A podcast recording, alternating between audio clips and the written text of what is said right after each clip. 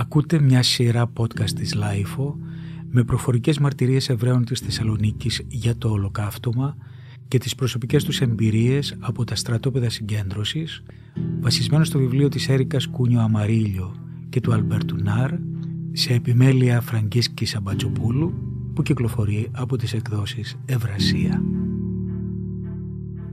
Διαβάζει η Αγλαία Παπά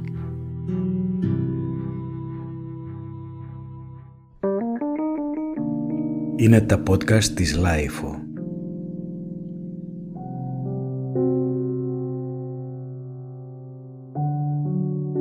Μαρτυρία της Νίνας Άντζελ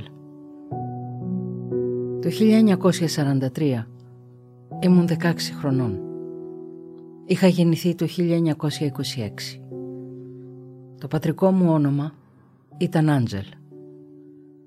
Κατοικούσα κοντά στην οδό Σαπφούς φύγαμε με την τρίτη αποστολή. Μέναμε πάντα στην ίδια οδό. Ο συνοικισμός μας λεγόταν Στασιόν Τσίκο.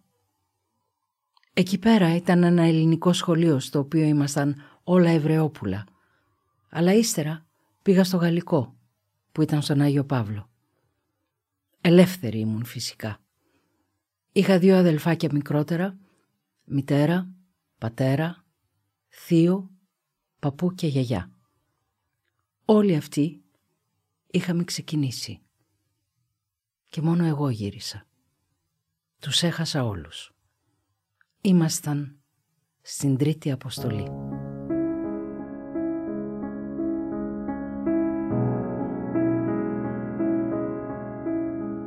Ακουγόντουσαν διάφορα στη γειτονιά μας. Εγώ ήμουν μικρή και δεν καταλάβαινα.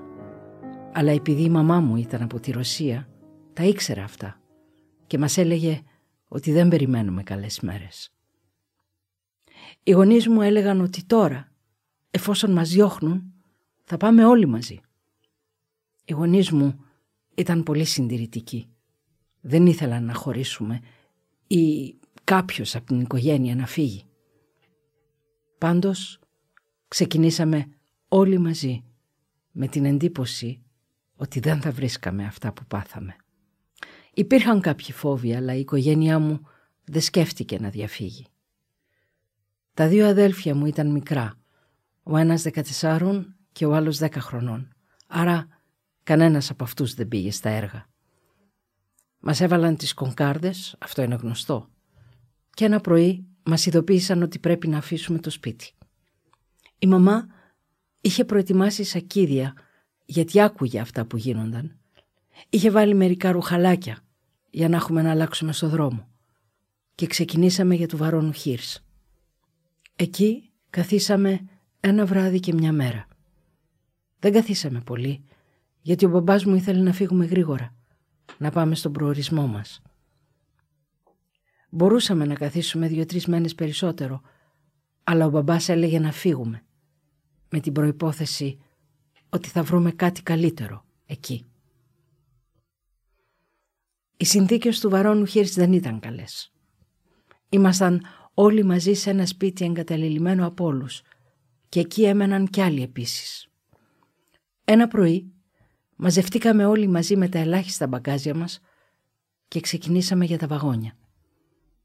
Κουβαλούσαμε τα απαραίτητα. Μικρά παιδιά ήμασταν. Αλλά και οι γονείς μου δεν πήραν περισσότερα πράγματα από τα απαραίτητα. Η πρώτη εντύπωση ήταν ότι ήμασταν πάρα πολύ στο βαγόνι.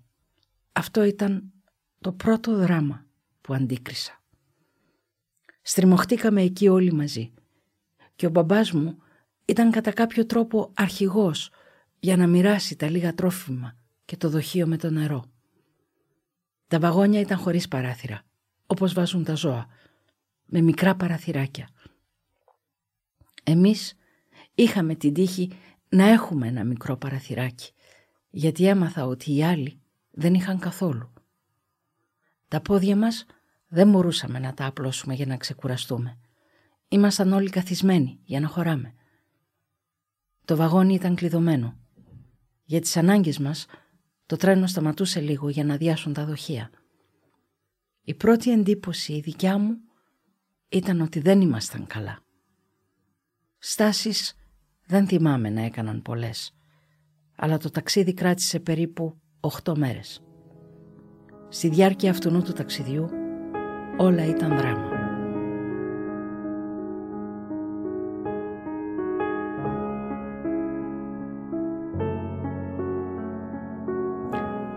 Φτάσαμε στον Μπίρκεναου. Σκοτάδι ήταν. Μας είπαν να κατεβούμε κάτω. Η μαμά μου ήξερε γερμανικά. Ένας Γερμανός μιλούσε και η μαμά μας το έκανε μετάφραση. Τώρα θα κατεβούμε παιδιά και θα αφήσουμε όλα τα μπαγκάζια κάτω. Μετά η μαμά βγήκε λίγο παραπέρα με τον αξιωματικό και του λέει «Αυτό το κορίτσι είναι κόρη μου. Σε ποια γραμμή να το βάλω, γιατί μας χώριζαν εκεί πέρα». Ακούγαμε ό,τι μας έλεγε η μητέρα μας. Δεν ακούγαμε τίποτα άλλο. Οι Γερμανοί φωνάζανε, αλλά εγώ ήμουν απορροφημένη από τη μαμά και δεν τους πρόσεχα. Μίλησε με το Γερμανό και της είπε να πάει με τους νέους. Η μαμά ήταν νέα, ήξερε γερμανικά, θα μπορούσε να ζήσει. Αλλά επειδή είχε το μικρό της το παιδί, τον Νταβίδ, στην αγκαλιά της, που ήταν περίπου 7 χρονών και δεν ήθελε να τον αποχωριστεί, πήγε μαζί με τους μεγάλους. Οι άντρες πήγαν χωριστά. Το πρώτο πράγμα που είδα όταν μας χώρισαν από τη μαμά ήταν ο θείος μου που ήταν μαζί με τον αδελφό μου τον Σαμουέλ που ήταν ο πιο μεγάλος. Είδα που έπεσε κάτω για μια στιγμή και του έδωσα μια κλωτσιά αλλά ήταν τόσος κόσμος και αναρωτιόμουν γιατί του έδωσαν κλωτσιά. Ρώτησα και μου είπαν ότι δεν ήθελε να αφήσει τη βαλίτσα. Την ήθελε μαζί του και γι' αυτό του έδωσαν κλωτσιά. Λέω κι εγώ, καλά που άφησα τη βαλίτσα. Γλίτωσα μια κλωτσιά. Έκτοτε δεν τους ξαναείδα. Μετά προχωρήσαμε. Εμείς ποζοπορία, η νεολαία. Ήμουν με την Τζένι Γιομτόβ. Επειδή ήμουν πιο μικρή, είχε πει η μαμά μου στην Τζένι να είστε μαζί και εγώ θα είμαι με τη μαμά σου και θα συναντηθούμε. Μπήκαμε σε ένα στρατόπεδο και μας έβαλαν σε μια παράγκα πολύ μεγάλη. Εκεί ήρθε κάποιος, τώρα Γερμανός εσές ήταν, κάπου ήταν, αυτό δεν το θυμάμαι και μας είπε «Ό,τι υπάρχοντα έχετε επάνω σας θα τα αφήσετε». Εγώ είχα κρύψει από τους γονείς μου παρόλο που είχαν πει οι γονείς μου να μην έχουμε τίποτα χρυσαφικό επάνω μας. Είχα κρύψει ένα δαχτυλιδάκι με μονόγραμμα που το είχα σαν μασκότ από τη γιαγιά μου γιατί στις δύσκολες στιγμές φώναζα τη γιαγιά μου. Εκείνη την ώρα αυτό το δαχτυλίδι το άφησα. Φοβόμουν να μην με δίρουν. Είχαν βάλει μια μεγάλη κουβέρτα για να τα αφήσουμε όλα εκεί. Μετά ήρθαν δύο κυρίες με μια κάπο και μάζεψαν αυτή την κουβέρτα. Πολιτικά φορούσαν, όχι στολές κρατουμένων. Τα πήραν και βγήκαν. Μετά μας πήγαν σε ένα λουτρό. Το χρειαζόμασταν αυτό το λουτρό, είπα μέσα μου. Αλλά σκεφτόμουν, τι ρούχα θα αλλάξουμε. Μπήκαμε μέσα στα λουτρά και αντίζε στο νερό, το νερό ήταν κρύο. Πριν από αυτό, μας έβαλαν τον αριθμό που έχω στο χέρι.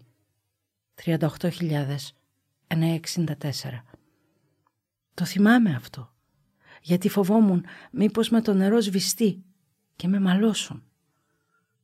Μας κούρεψαν τα μαλλιά πολύ κοντά, σύριζα. Δεν με έκανε καμιά εντύπωση. Είχα υπομονή να δω τι θα γίνει παρακάτω. Είχα αγωνία να δω τη μητέρα μου. Μας πήραν όλα τα ρούχα που φορούσαμε γιατί ήμασταν φορτωμένοι από ρούχα. Δυο-τρία μας είχε βάλει η μαμά. Δεν μας έδωσαν τα ρηγοτά, αλλά κάτι στρατιωτικά χακί και ένα εσόριχο πολύ χάλια. Άρχισα να προβληματίζομαι. Έλεγα τα πράγματα δεν πάνε καλά. Αναρωτιόμουν πού είναι οι γονείς μου. Ρωτούσα τους διπλανούς. Κανείς δεν ήξερε για τους γονείς. Αν θα συναντηθούμε, τι θα γίνει, από εκεί μας έβαλαν πάλι σε μια παράγκα, δήθεν ότι θα μας έδιναν λίγο ψωμί.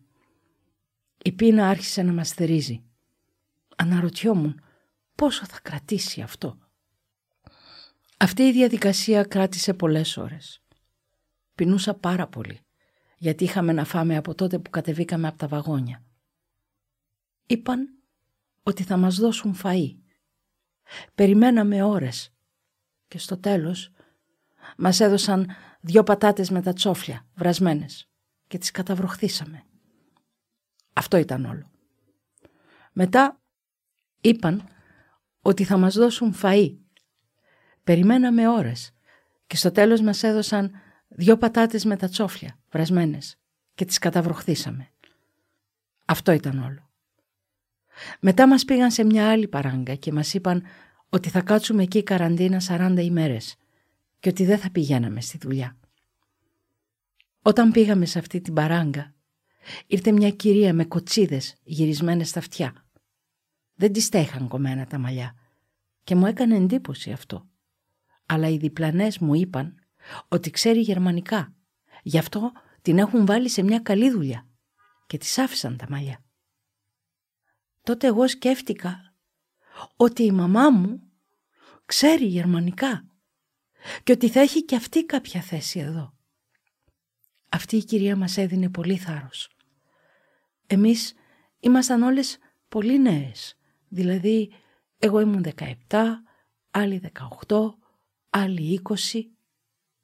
Περιμέναμε κάποια είδηση από τους μεγάλους και αυτή η κυρία μας μιλούσε στα ελληνικά και όλο μας έλεγε «Μη φοβάστε, είναι το τέλος, θα έρθουν και θα μας ελευθερώσουν».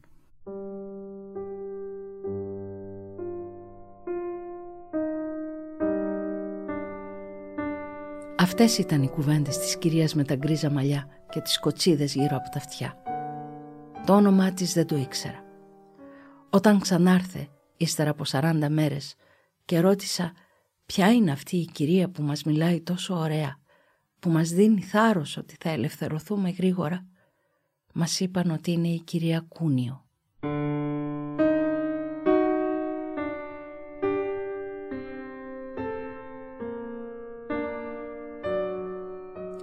Η ζωή προχωρούσε εκεί δραματικά. Το φαΐ ήταν πολύ λίγο. Μια σούπα.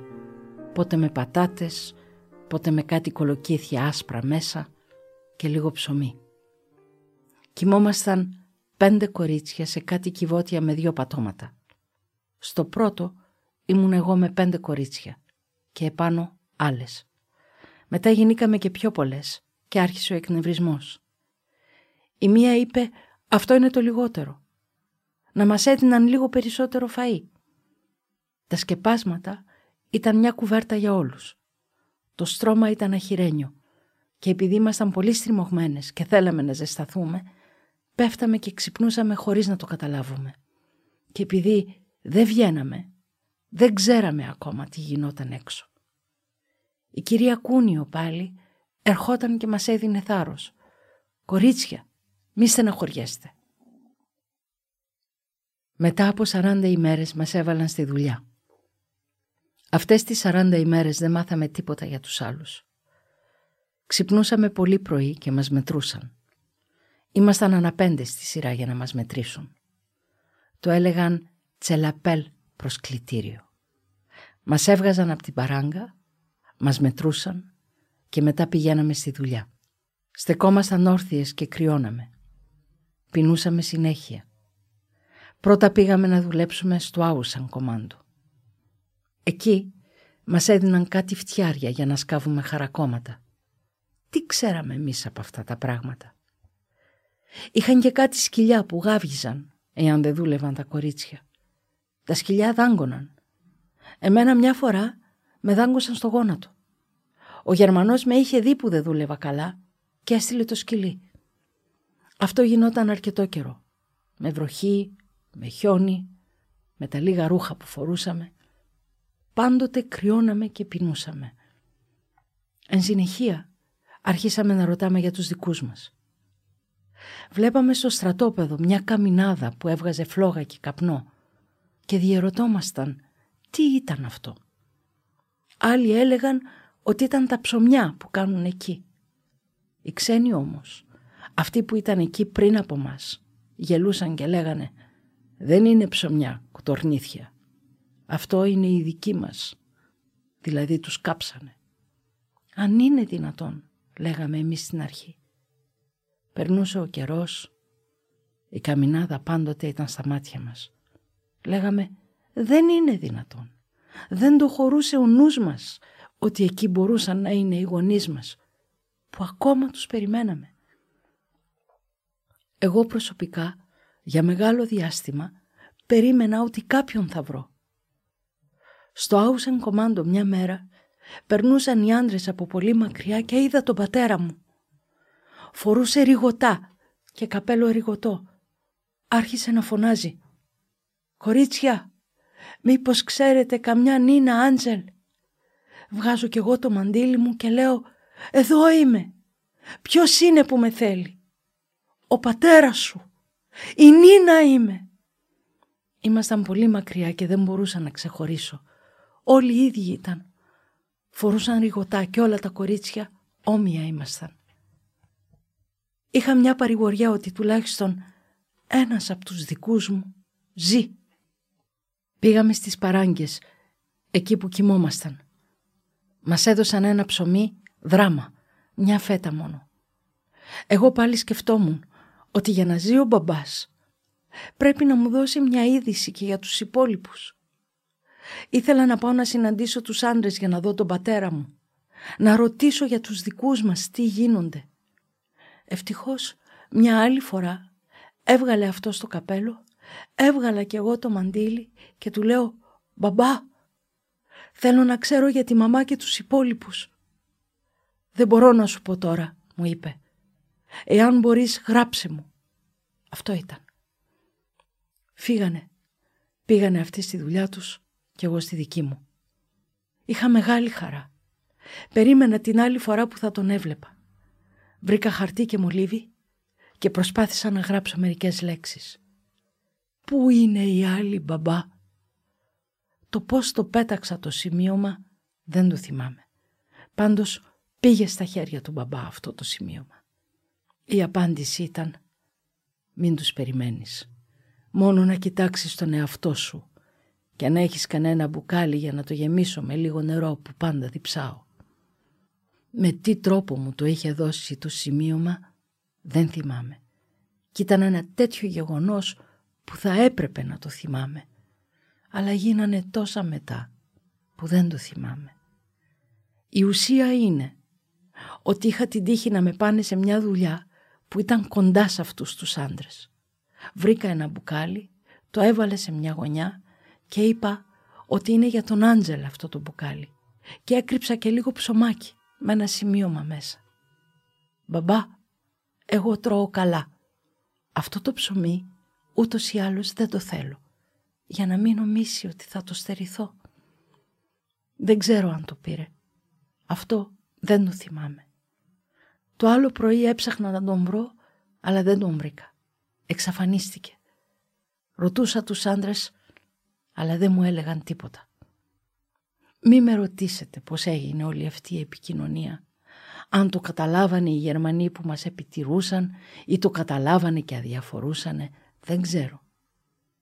Κι εγώ πάντα διαρωτόμουν για αυτό το πράγμα. Πώς το πήρα το σημείωμα, πώς το πήρε ο μπαμπάς; Ο Γερμανός δεν ήταν πάντοτε δίπλα μας. Προλαβαίναμε να αλλάξουμε μια κουβέντα. Προσέχαμε και περιμέναμε να φύγει ο Γερμανός για να μπορέσουμε να φωνάξουμε ένας στον άλλον. Η τελευταία μου ελπίδα που ήταν ο μπαμπάς μου χάθηκε. Μου είπαν ότι δεν υπάρχει πια κανένας μετά από ένα μεγάλο χρονικό διάστημα, περισσότερο από έξι μήνες. Τότε μας είπαν να μην περιμένουμε κανέναν, ότι τους έκαψαν, όπως έκαψαν και τις άλλες αποστολές. Οι δικοί μας οι παλιοί το ήξεραν αυτό.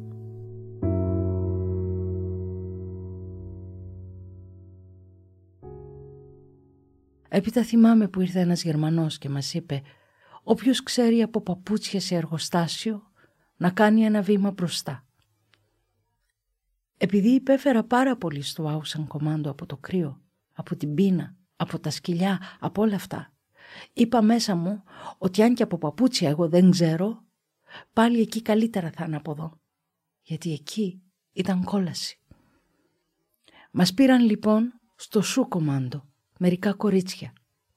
Εκεί ήμασταν πολλές Θεσσαλονικές και είπα ότι θα είμαστε κάπως καλύτερα επειδή θα δουλεύαμε μέσα.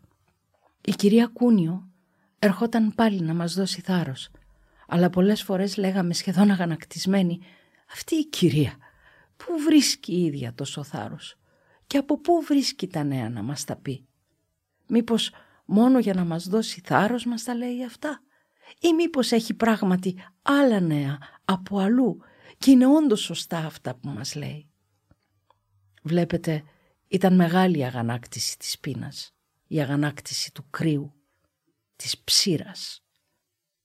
Είχα και σπηριά από αβιταμίνωση και δεν πίστευα ότι μπορώ να γλιτώσω από αυτό το μαρτύριο. Όμως εκείνη η κυρία όλο ένα ερχόταν για να μας δώσει θάρρος. Μια μέρα μας είπαν θα μας κάνουν σελεξιόν για να διαλέξουν ποιες είναι ικανές για δουλειά. Όσες δεν ήταν ικανές θα τις έκαιγαν. Πράγματι, εμείς τότε ξέραμε καλά ότι όποιον διάλεγαν για να μην δουλέψει ήταν για κάψιμο. Το είχαμε πια καταλάβει καλά. Το είχαμε όχι μόνο καταλάβει, αλλά ήταν βαθιά μέσα στο μυαλό μας, ότι όποιος δεν ήταν για δουλειά ήταν για κάψιμο. Σε εκείνη τη σελεξιόν ήμουν κι εγώ γραμμένη. Ήμουν το 38.964. Περνούσαμε γυμνές μπροστά από τους Γερμανούς και γλίτωνε μόνο όποιος ήταν λιγάκι πιο δυνατός ή δεν είχε εκείνα τα σπηριά που λεγότανε τότε κρέτσε, ψώρα δηλαδή. Εγώ ήμουν γεμάτη ψώρα και είπα τώρα δεν γλιτώνω. Ήταν μια γραμματέας κοντά σε αυτόν τον αξιωματικό που είχε ένα μπλοκ στο χέρι και αν έλεγε ο Γερμανός «γράψτην» έγραφε τον αριθμό. Βγάζαμε εμείς το χέρι για να δει τον αριθμό μας και αυτή μας έγραφε. Εγώ, επειδή ήμουν πάρα πολύ αδύνατη, μετρούσα τα κόκαλά μου και γεμάτη ψώρα. Το ήξερα πολύ καλά ότι θα με γράψουν. Ότι τελείωσα. Και πραγματικά με έγραψε εκείνη η κυρία. Ήταν Πολωνέζα Εβραία, κρατούμενη κι αυτή, από τις πιο παλιές και έκανε τη δουλειά του γραφιά. Ύστερα πήγαμε όλες μαζί συγκεντρωμένες σε μια παράγκα και περιμέναμε πότε θα έρθει η ώρα για να μας πάρουν αυτοί που μας έγραψαν. Εκεί συζητούσαμε η μία με την άλλη. Εσένα σε έγραψαν, όχι. Εσένα σε έγραψαν, όχι. Εσένα σε έγραψαν, ναι. Μια άλλη, Μαρίκα την έλεγαν, πολύ κολλητή μου φίλη, μου λέει «Νίνα, και σένα σε έγραψαν. Θα πάμε όλοι μαζί». Τότε σήκωσα τα μάτια μου ψηλά και λέω «Έρχομαι μάνα, δεν μπορώ άλλο αυτή τη ζωή. Έρχομαι κοντά σου». Πέρασε η ώρα, ήρθαν δύο αξιωματικοί Αυτούς τους βλέπαμε σαν χάρους. Αληθινή χάρη ήταν αυτή, γιατί ξέραμε ότι έρχονται για να πάρουν τις ζωές μας. Τέλος, ήρθε με τον κατάλογο στο χέρι η Μπλοκόβα, που ήταν η αρχηγίνα, κρατούμενη κι αυτή. Ήρθε με την κατάσταση, τους αριθμούς αυτούς που είχαν γράψει την προηγούμενη μέρα.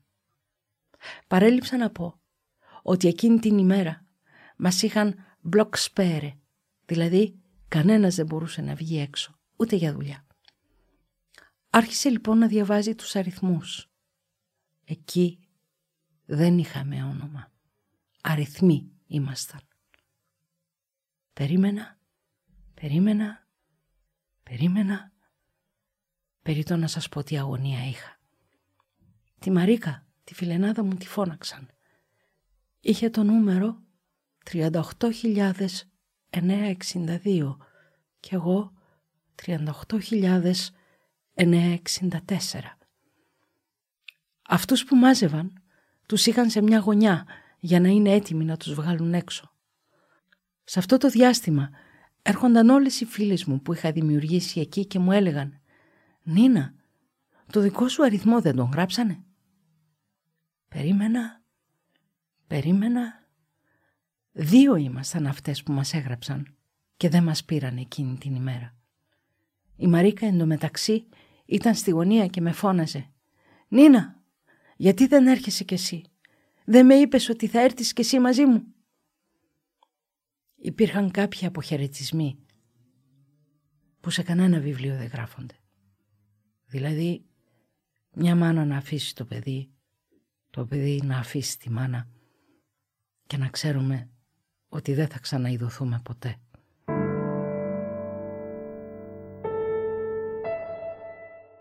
Ήταν μαρτύριο. Κόλαση εκείνη η ώρα. Αποχαιρετισμός ζωντανός. Αποχωρισμός ζωντανός. Και δεν φταίγαμε σε τίποτα. Έφταιγε μόνο το ότι ήμασταν Εβραίοι. Δεν κλέψαμε. Δεν δολοφονήσαμε. Μόνο που ήμασταν Εβραίοι. Ήρθε η στιγμή που φύγαν όλοι και μείναμε όλοι οι άλλοι που μας είχαν γράψει και δεν μας πήρανε. Τι έγινε και δεν μας πήρανε μας; Μη μιλάς μην προδοθούμε, μου έλεγε η άλλη.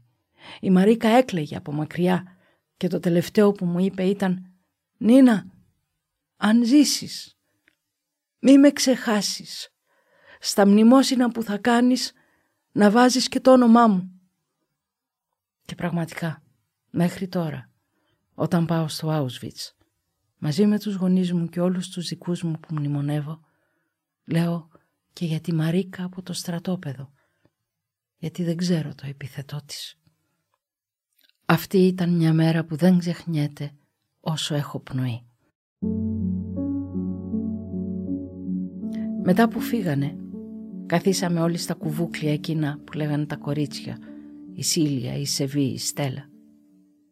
Νίνα, αυτή τη μέρα να τη θυμάσαι και να κάνεις νηστεία κάθε χρόνο, αν ζήσεις. Δεν θυμάμαι τίποτα όμως. Ούτε ποια μέρα ήταν, ούτε ποιος χρόνος ακριβώς. Εκείνη η μέρα πέρασε. Την άλλη μέρα πάλι είχα το φόβο. Μπας και με ξεχάσανε και δεν με φωνάξανε εμένα και την άλλη. Ήταν Γαλλίδα που τελικά σώθηκε και πήγε στη Γαλλία. Την είδα εκ των υστέρων μετά την απελευθέρωση. Πάλι αρχίσαμε τη δουλειά. Όλοι μου έλεγαν ότι είχα τύχη μεγάλη. Εγώ πάλι στις δύσκολες στιγμές φώναζα την όνα μου. Πέρασε καιρός. Το δράμα εκεί εξακολουθούσε. Αλλά κατά κάποιον τρόπο, μετά από τόσα που πέρασα εκείνη τη δραματική μέρα, όλα μου έρχονταν κάπως πιο βολικά. Και από ξύλο και από πείνα. Στο σου κομάντο ήταν Γερμανία απέναντί μας. Ήταν μια κουζίνα Γερμανών που έριχναν τα σκουπίδια σε ένα λάκκο. Και εκεί πέρα πηγαίναμε πολύ κρυφά. Όχι μόνο κρυφά, αλλά και με κίνδυνο της ζωής μας για να ψάξουμε τα σκουπίδια και να χορτάσουμε λίγο την πείνα μας.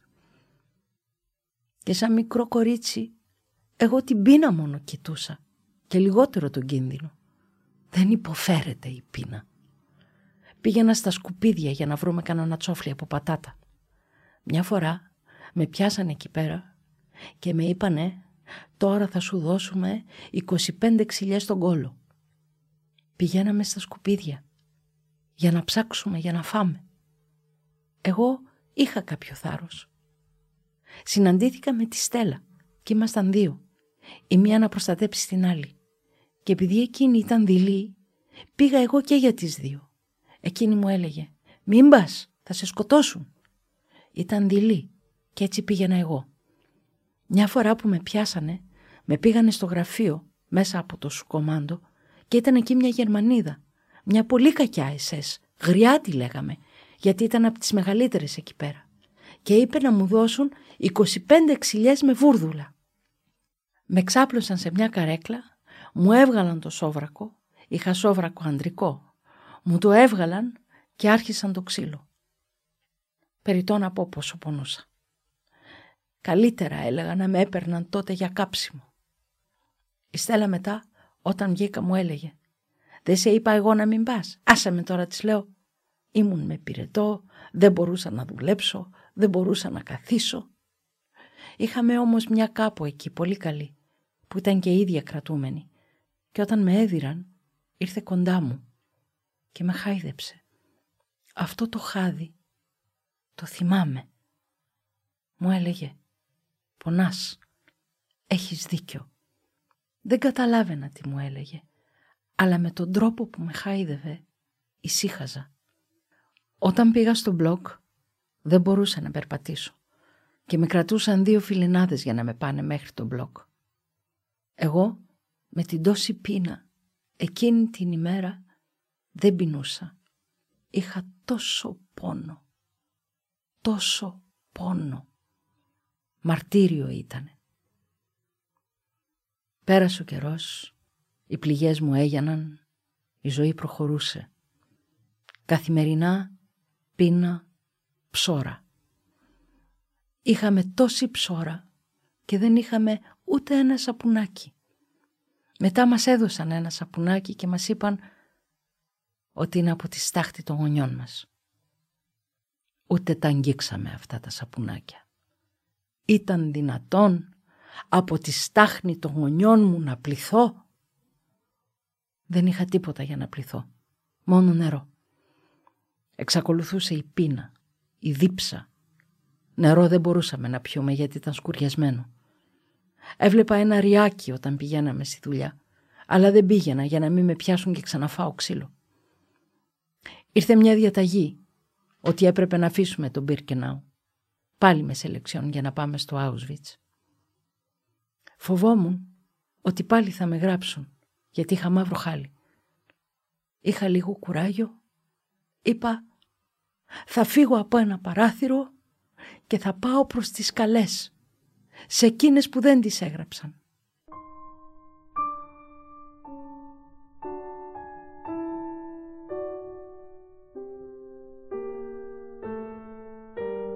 Μας περνούσαν από σελεξιόν γυμνές για να μας δει ο Γερμανός αν έχουμε κάτι. Αν είχαμε ψώρα, σπηριά, μας καίγανε. Με την εμπειρία που είχα από πριν, είπα εγώ δεν περνάω. Γιατί μπορεί μια φορά να έκαναν ένα λάθος ή από την καλοσύνη της κυρίας εκείνης να μην με γράψανε, αλλά αυτή τη φορά δεν θα τη γλίτωνα. Και βγήκα από ένα παράθυρο, ούτε ξέρω πώς βγήκα. Δεν ξέρω πώς βρέθηκα. Αυτό ήταν ένα Άγιο Πνεύμα. Δεν μπορώ να το διανοηθώ είχα αυτή την τύχη να βρεθώ με αυτές που είχαν περάσει πια τις ελεξιών. Βρέθηκα με τις καλές, με αυτές που είχαν περάσει τις ελεξιών. Και τότε πήγα στο Auschwitz. Μας είπανε ότι εκεί είναι κάπως πιο ανθρώπινη η ζωή, διότι ήταν στρατόπεδο εργασίας εκείνο, για τους εργάτες, και ότι θα δουλέψουμε και θα ήμασταν πιο ανθρώπινα. Εκεί μας έγραψαν ξανά και μας πήγανε σε κάτι πιο ανθρώπινα κτίρια, πάλι βέβαια ομαδικός. Εκεί που μας πήγαν για να κοιμηθούμε, είχε κάπως πιο ζεστασιά και ξέχασα λίγο το μαρτύριο του Μπίρκενάου. Εκεί ήταν το μεγάλο μαρτύριο. Από το κρύο, από τη βρωμιά, από όλα. Ενώ στο Auschwitz ήταν λίγο πιο ανθρώπινα. Εκεί πέρα, επειδή πριν ήμασταν στο σου κομάντο, μας είπαν ότι πάλι θα μας πάνε να διορθώνουμε παπούτσια, να ξυλώνουμε παπούτσια και ότι δεν θα ήμασταν έξω στο κρύο. Από το μπλοκ αυτό που ήμασταν, δεν είχε πολύ μεγάλη διαδρομή για τη δουλειά. Αυτό κάπως με βοήθησε στο ηθικό μου. Άρχισα να ελπίζω ότι μπορώ να ζήσω. «Νίνα», έλεγα μέσα μου, «εδώ μπορεί να ζήσεις. Είχα χάσει τους δικούς μου, αλλά πάλι είχα την ελπίδα ότι μπορώ να βρω τον μπαμπά μου κάπου. Με αυτή την ελπίδα ήμουν και σε αυτό το μπλοκ είπα ότι ίσως ζήσω, ίσως επιβιώσω. Πόσο καιρό ήμουν εκεί δεν θυμάμαι. Μετά ήρθε μια διαταγή ότι έπρεπε να φύγουμε από εκεί γιατί έρχονταν οι Άγγλοι, οι Αμερικανοί, οι Ρώσοι για να μας ελευθερώσουν. Φυσικά, εμείς δεν είχαμε υπάρχοντα για να πάρουμε. Έτσι όπως ήμασταν φύγαμε. Είχα ένα κύπελο για φαΐ και το είχα με ένα κορδόνι δεμένο στη μέση μου. «Ας το πάρω αυτό», είπα. Ξεκινήσαμε πεζοπορία, πόσο καιρό δεν θυμάμαι. Όλο χιόνι βλέπαμε. Κατά καλή μου τύχη, ένα ολόκληρο κάρο από ψωμιά είχε κυλήσει σε μια χαράδρα και σαν μπήκαμε όλοι μαζί πήρα ένα και το έκρυψα τόσο καλά σαν να ήταν μια περιουσία για μένα. Τη στέλα την έχασα και ήμουν μόνη. Προχωρούσαμε. Η δίψα ήταν μεγάλη. Τρώγαμε λίγο ψωμί και αντί για νερό τρώγαμε χιόνι. Δεν κάναμε στάση, γιατί ο Γερμανός έλεγε «Όποιος δεν βαδίζει θα του φεκίζεται». Τι φταίγαμε. Μόνο το ότι ήμασταν Εβραίοι.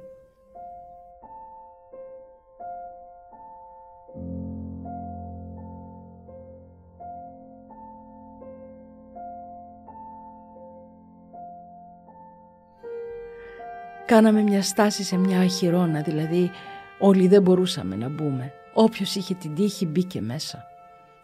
Εκεί, στα άχυρα, κοιμηθήκαμε η μία πάνω στην άλλη, αλλά σηκωθήκαμε γρήγορα για να μην μείνουμε πίσω, γιατί την τελευταία τη σκοτώνανε. Ο Γερμανός το σκότωνε πανάθεμάτων. Προχωρήσαμε και μας πήγανε σε ένα άλλο στρατόπεδο, στο Μπέργεν Μπέλσεν. Εκεί έπαθα και κρυοπαγήματα, επειδή από το βάδισμα το ένα μου δάχτυλο δεν το αισθανόμουν. Από το Auschwitz μέχρι εκεί μας πήγανε με τα πόδια. Πολλές ημέρες περπατούσαμε. Εκεί το μόνο καλό πράγμα ήταν που δεν είχε φούρνους. Δεν είχαμε το φόβο να μας κάψουν. Όποιος πέθαινε, πέθαινε πτώματα εκεί κι αν είδα. Σωρό τα πτώματα σε εκείνο το στρατόπεδο. Η μυρωδιά ήταν το κάτι άλλο, των πτωμάτων η μυρωδιά. Εκεί είδα πολλά πτώματα, διότι εκεί δεν είχαν κρεματόρια για να τους κάψουν.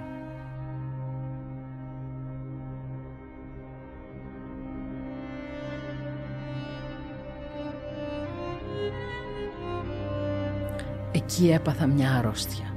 Τύφο. Ήμουν επί πολλές ημέρες κάτω και μου έδιναν καμιά σπροξιά για να δουν αν ζω ή αν πέθανα. Μετά, πώς έγινα καλά, αυτό δεν μπορώ να το καταλάβω. Έγινα καλά, αλλά ήμουν στο κακό μου το χάλι. Δεν άκουγα, δεν έβλεπα, αλλά πεινούσα. Πεινούσα. Εκεί είναι που ακούγαμε τους βομβαρδισμούς ότι πλησιάζουν οι σύμμαχοι. Δεν ήξερα όμως ποιοι είναι. Άλλοι έλεγαν ότι είναι οι Άγγλοι, άλλοι οι Αμερικανοί, οι Ρώσοι. Ότι αυτοί βομβάρδιζαν. Αλλά εγώ δεν καταλάβαινα. Ήμουν ένα ζώο. Εκεί δεν δουλεύαμε. Ούτε είχε κρεματόρια. Αυτά τα δύο ήταν το κάπως πιο ενθαρρυντικό για μας. Πολλές Ελληνίδες ήταν εκεί, αλλά δεν θυμάμαι τα ονόματά τους. Όταν έγινα λίγο πιο καλά από τον τύφο, άρχισα να διψάω. Μας έδιναν ένα τσάι που αυτό τουλάχιστον μας ξεδιψούσε. Έλεγαν όμως ότι με αυτό το τσάι αν το πουλήσεις παίρνεις ψωμί. Ρωτούσα πού το πουλούσαν. Μου έλεγαν το πουλάς στο ρεβίρ ρεβίρ. Ήταν τα μπλοκ που ήταν όλο άρρωστοι. Εκεί έδινες το τσάι και έπαιρνες ψωμί. Αυτό έλεγα θα το κάνω.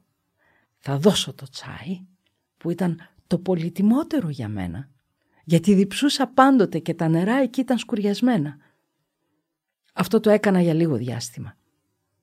Εάν ήταν κρύο το τσάι δεν μπορούσα να το δώσω. Γι' αυτό το σκέπαζα με μαντίλι για να μην κρυώνει. Ζεστό ζεστό το πήγαινα και μου έλεγαν ζεστό ζεστό να είναι. Χάις χάις. Ακούγαμε για μεγάλο διάστημα βομβαρδισμούς. Δεν θυμάμαι πόσο καιρό κράτησε το μαρτύριο της πείνας και της δίψας με τα πτώματα που βλέπαμε γύρω μας σωρούς. Δεν μπορούσαν οι άνθρωποι να αντέξουν. Εγώ πώς έζησα; Ήταν θαύμα. Από την κόλαση πώς έζησα; Ένας Θεός ξέρει. Κάποια στιγμή είπαν ότι ελευθερωθήκαμε, αλλά μας είχαν κόψει και το φαΐ τελευταία, την τελευταία εβδομάδα. Και το τσάι μας έκοψαν και διψούσαμε πάρα πολύ. Και μια στιγμή βλέπουμε τις πόρτες όλες ανοιχτές. Ακόμα δεν είχαν έρθει οι Άγγλοι που ακούγαμε ότι έρχονταν. Λοιπόν, όταν είδαμε ότι ήταν ανοιχτές οι πόρτες, είπαμε να βγούμε. Αλλά δεν ξέραμε πού να πάμε. Όλες οι πόρτες ανοιχτές με τα αγκαθωτά σύρματα και δεν ξέραμε πού να πάμε.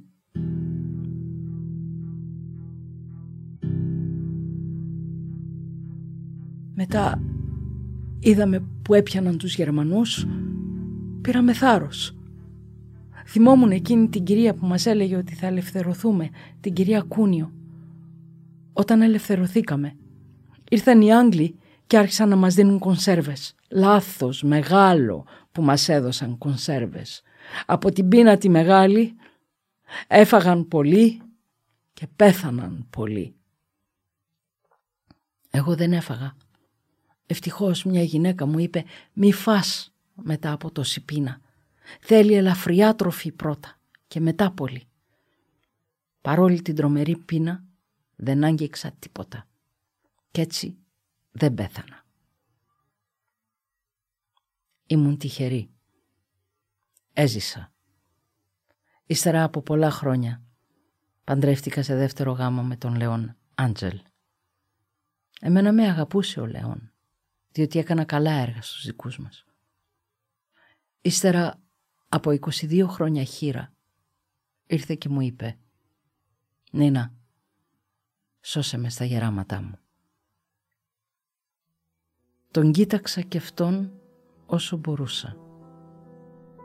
25 χρόνια πέρασα καλά μαζί του. Τα παιδιά του είναι και δικά μου παιδιά. Αυτή είναι η ιστορία μου. Θεσσαλονίκη, 18 Οκτωβρίου 1989.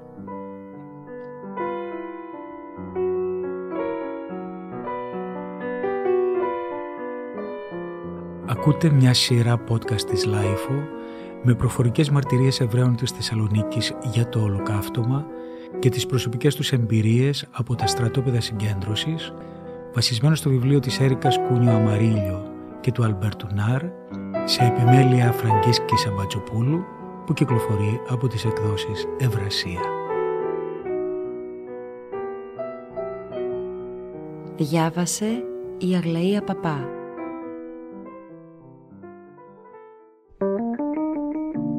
Είναι τα podcast της Λάιφο.